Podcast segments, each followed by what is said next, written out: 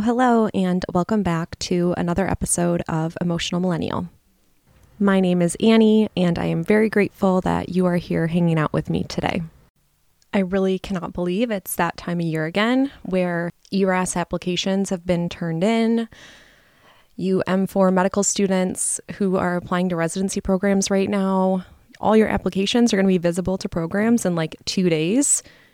Absolutely absurd that it's that time of year again. Well, lucky for you, I've already been through this twice. Good times.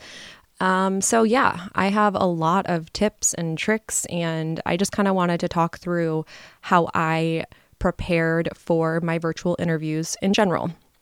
I'm sure this could be applicable to other specialties, business people, I don't know, whatever. I'm going to be talking more specifically about applying to residency programs as like a medical student, but if you're not in medical school, I'm sure there's going to be some useful stuff that you can take away as well. So, in this episode, I'm just going to kind of talk about like how I prepared leading up to interview days, but I think I'm going to make a different episode that talks about preparing for each specific program and like day of interview stuff. There's actually a lot more that I want to talk about than I initially realized. So I'm going to split this up into two episodes for sure. I also want to say that these have just been my experiences. What I'm going to talk about today is obviously just my opinion. I'm sure other people will think differently, and that's fine. If you don't know me very well yet, hopefully you'll stick around and get to know me a little bit more. But something about me is I am very bougie. Like I'm always doing the most. And so when I talk about like my setup and kind of what I did, I'm sure a lot of people would be like, holy crap, you're insane. And yeah, I know I am insane and that's fine. However, my perspective is like, I'm only going to get one shot at doing this. Like, I'm only going to be applying to residency and doing these interviews once. And so, you really have to make a good impression, especially because all of these interviews are now virtual. So, to stand out among other applicants, you gotta look good on camera. You gotta sound good. Like, this is just the reality. As much as people are like, oh, it's okay, just get a private space, like sit on the ground and whatever, it's fine. It's still gonna look better if you're that person who has beautiful lighting and a great setup and your background is spotless. Like, subconsciously, there has to be some type of bias or some type of pull toward someone who is more, ugh, towards someone who is more visually appealing to look at. I'm not saying you have to be like super pretty or good looking or something, but just generally speaking, having like a high quality video, a high quality sound, and good lighting, I think all those things are very, very, very important. So, with that all being said, let's get into it. First, I'm going to talk about a few purchases that I made to enhance my setup. Number one, I bought an Ethernet cord, a long, long, long Ethernet cord. Depending on in your house where your Wi Fi router is, I don't know, whatever. I made sure that I had an Ethernet cord that was long enough so when I was living at my parents' house, it could literally go down two flights of stairs into the basement because that's where I did my interviews the first time around. Second time around, I didn't need as long of a cord, but um, I think it's better to get a longer one than to have one that's too short and not reach. Basically, you need your Ethernet cord to be able to go from your Wi Fi router and then into your computer. What this is going to do is it's going to allow you to have a much more stable internet connection. And so you will not have any glitches or any problems when you're on Zoom, when you're on Teams. Trust me, this worked very, very well for me. Also, my boyfriend, when he was going through interviews at the time, I never had any glitching. Everything was great and dandy. And I think that is very important during your interviews. So, step one Ethernet cord. You can get it on Amazon. That's where I bought mine. I'm sure there's other places you can go to. Step two camera. I used the same camera um, for both rounds of interviews. I bought a LOGI, like Logitech camera. I think it's like 1080 pixels. I'll definitely put all of this like on my website, everything that I purchased. um, and just kind of like the title of it. I'm not going to give you like a link because like this is not sponsored. Like this is just literally me trying to give you advice. So, um, but I'll definitely put that all on my website for you guys. I think the camera was under 150 but over 100. And I used that camera for both years. Beautiful quality, really loved it. Highly recommend. I know that there are other people that just use like their laptop or I don't know, their phone. I heard some people do that. This is my personal preference. My camera quality was always looking fantastic. And you can also see yourself with a bunch of other applicants like on the screen, especially like when you first enter interviews. There's like a big like Zoom waiting room and whatever. Let me tell you that my camera quality was significantly better every single time. And that was something that, like, I took a little bit of pride in. I was like, oh, yeah.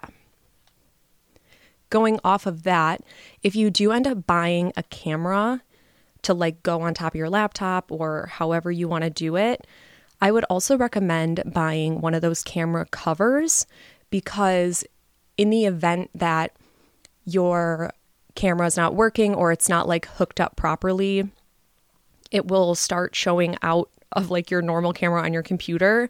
And sometimes the quality is bad. It can just like look really bad. I don't know. These are things that I think about. So, high quality camera and then the camera cover that you can just place like a black thing. I'm sure you could use like a piece of tape or a sticky note or something too, but I just had one of those black things that like slid over and I thought that was really helpful. All right, next I bought a microphone.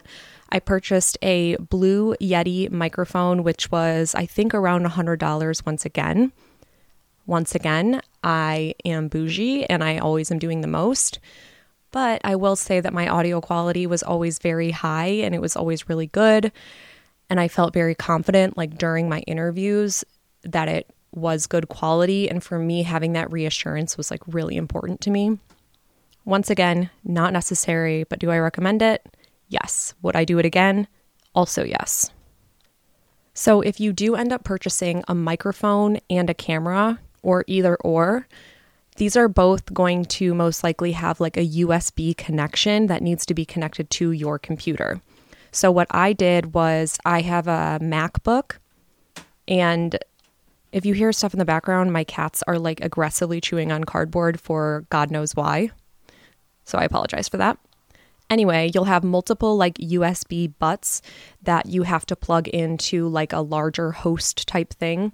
So I got something that it's like a USB and then it hooks up and then it like allows you to have like five more USB plugins. And so I just always kept that hooked up to my computer so I could easily plug in my microphone and my camera just to that every time and it was like very seamless. You also might have to do that for your Ethernet cord, depending on if you actually have a direct Ethernet like setup to your computer or if you need like Ethernet to USB to go into your computer. All right, the last thing for visuals, I bought a gigantic ring light and I love that thing. It's so perfect. It is huge. It is obnoxious, but honestly, I think that's okay. A lot of other people I know purchase like a smaller ring light. I think it's just important that you have something that sits kind of like above you. So the angle that you should be putting your camera at should be above you, always looking down. Never have your camera looking straight on or up at you. You are always going to look better with your camera a little bit above. Like, I think mine was just above my head and then I had it tilted down a little bit so that it and then like I can look up and it just looks better. I don't know why, just trust me. So with that, my ring light was behind my computer and then I had it like elevated up even more so that my computer wasn't like blocking the light if that makes sense. When you have the setup at the end of the day, it's so funny. It looks very obnoxious. If you know, you know. But my ring light was huge, and I'll also like give the link to it, whatever. I think the it was N E E W E R. That's the brand of the ring light. I got it off of Amazon. I think it's like 18 inches in diameter, is the ring itself. And my ring light also came with different settings. So, you know, you can turn it on, you can turn it on super, super, super bright, which is insanely obnoxious and totally unnecessary. I would have it like at a lower ish setting so it wasn't super obvious that I was being illuminated by this light. But I could like break off the white parts of it and instead there was like a an orange filter I could put on there so the lighting looked more warm and not as like professional white light if that makes sense. So I'm a warm light gal. I like the homey feeling that warm light provides and so I switched out I think there was four pieces on it total. I kept two of the pieces as the white light original and then Two of them I changed to warm lighting, so I had like a good little mixture going on there. And that ring light just plugged into the wall, so separate from the computer completely. It can go up and down. I could like bend it forward and backward. It has like a bunch of movement capabilities, and it was really easy to work with and easy to use. Next thing to think about is having a space that is quiet enough where you are able to go and do these interviews as you please. And I use like my office, like where my computer is. And I would always just make sure to communicate, you know, with my partner, like, hey, my interview is here. Like, don't even open a door, you know, just kidding. I'm not that crazy, but just he would know when I would be having interviews. And so he would like respect that and keep it down, which I appreciate.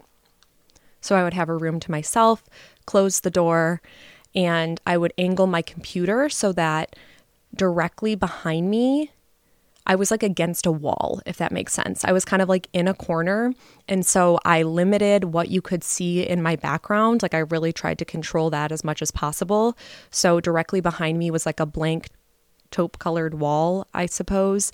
And the only other thing you could really see was I had an L shaped desk. So you could see like the other part of the L shape in my background. And then in like the back corner, I had this little vase.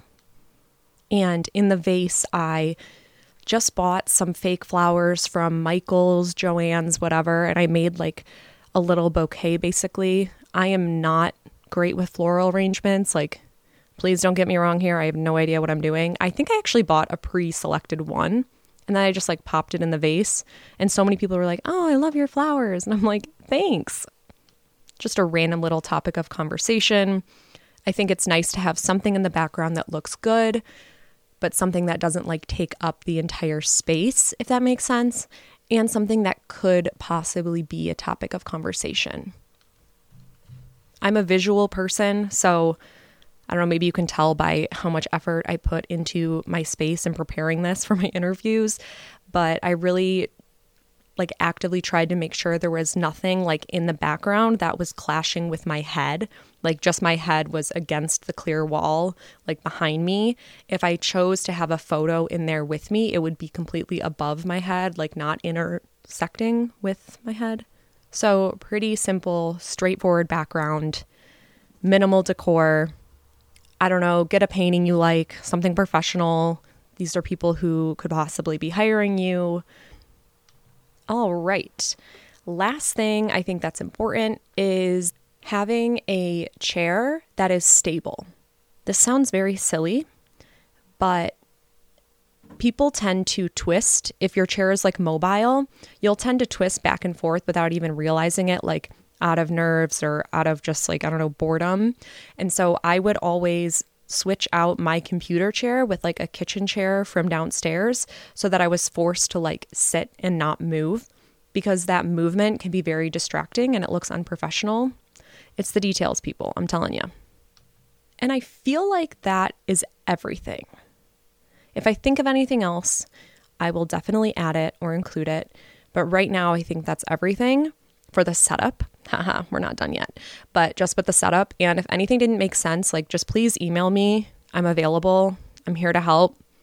Next thing that I think is important to start thinking about is you're about to start getting interview invites. Knock on wood, cross my fingers for you, but you need to be organized. And it is so challenging. Like, this is hard. And this coming from an organized person, like, I'm typically very organized. There are so many dates and like things that they're sending you. Like, you'll have a meet and greet ahead of time, you'll have the interview the next day, you're in different time zones. Like, it's overwhelming. And so, what I did was I actually printed out a hard copy of like, uh, all the months that I would possibly be interviewing. So, November, December, January, February, I think honestly, maybe I even did March. I don't know. October. I think I actually had my first interview in October. Whatever. All those months, I printed them off. I think online, like you can just search calendar print off and you'll be able to find it. And I stapled those together and I tried to keep that with me at all times. Granted, I was off that year because this was my year where I didn't match, at least last year. Um, and so I was kind of available most of the time.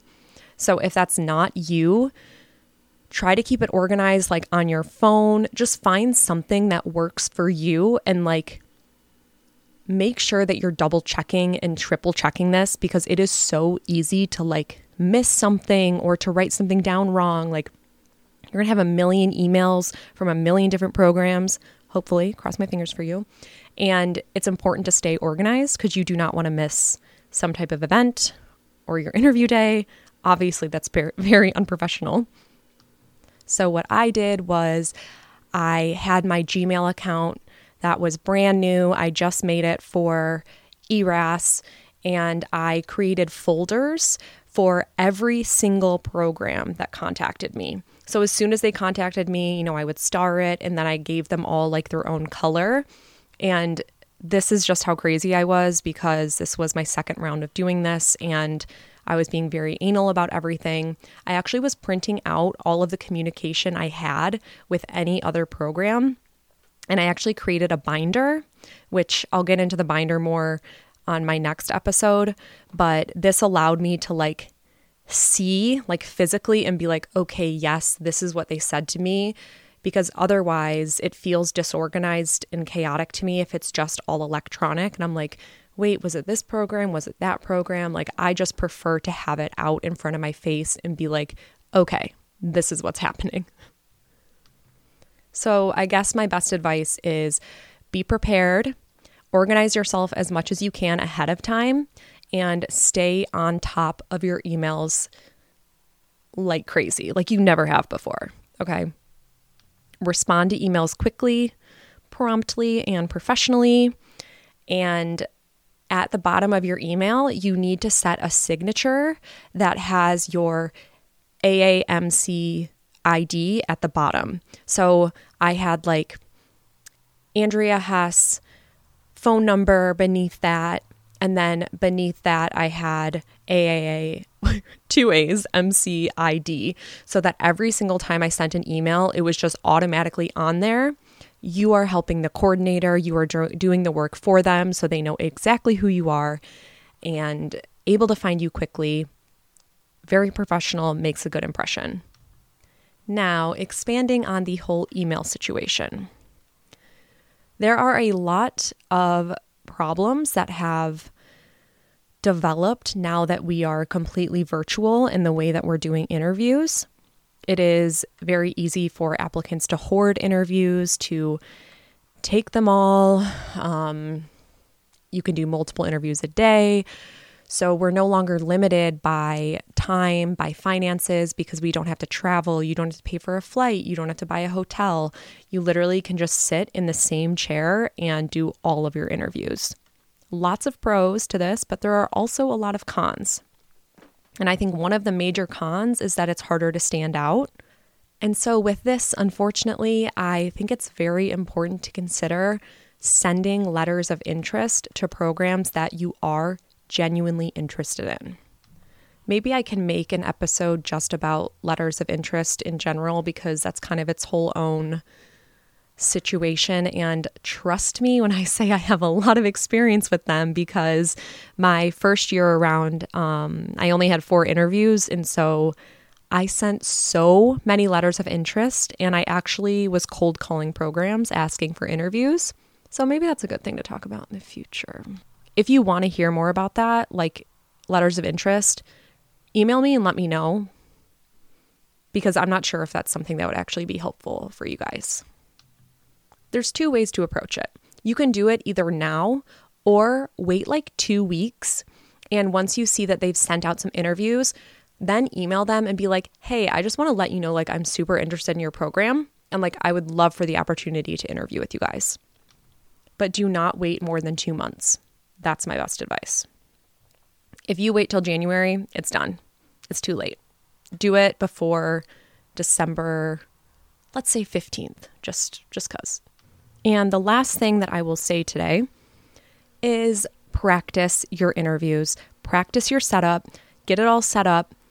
Like call a friend on FaceTime. I don't know, but just do not wait until like a week before and realize like, "Oh crap, I need this. Oh crap, I need that" because this is going to be so new to you, like this whole virtual setup, that you need to do it in advance and like make sure that it's going to work out. If you guys have any other questions, please reach out to me. I will always love to hear from you. I love hearing from you guys. It literally means the world to me. My email is theemotionalmillennial at gmail.com, T H E emotionalmillennial at gmail.com. Transcripts will be available on my website, and also on my website for this episode transcripts, I will put at the top the names of the products that I purchased for my virtual interview season. You guys got this. You're amazing. You're going to be great at interviewing. Be yourself. And yeah, you got this. Confidence is key. Fake it till you make it. I wish you all the best. Thanks for hanging out with me today, and I will see you next time. Bye.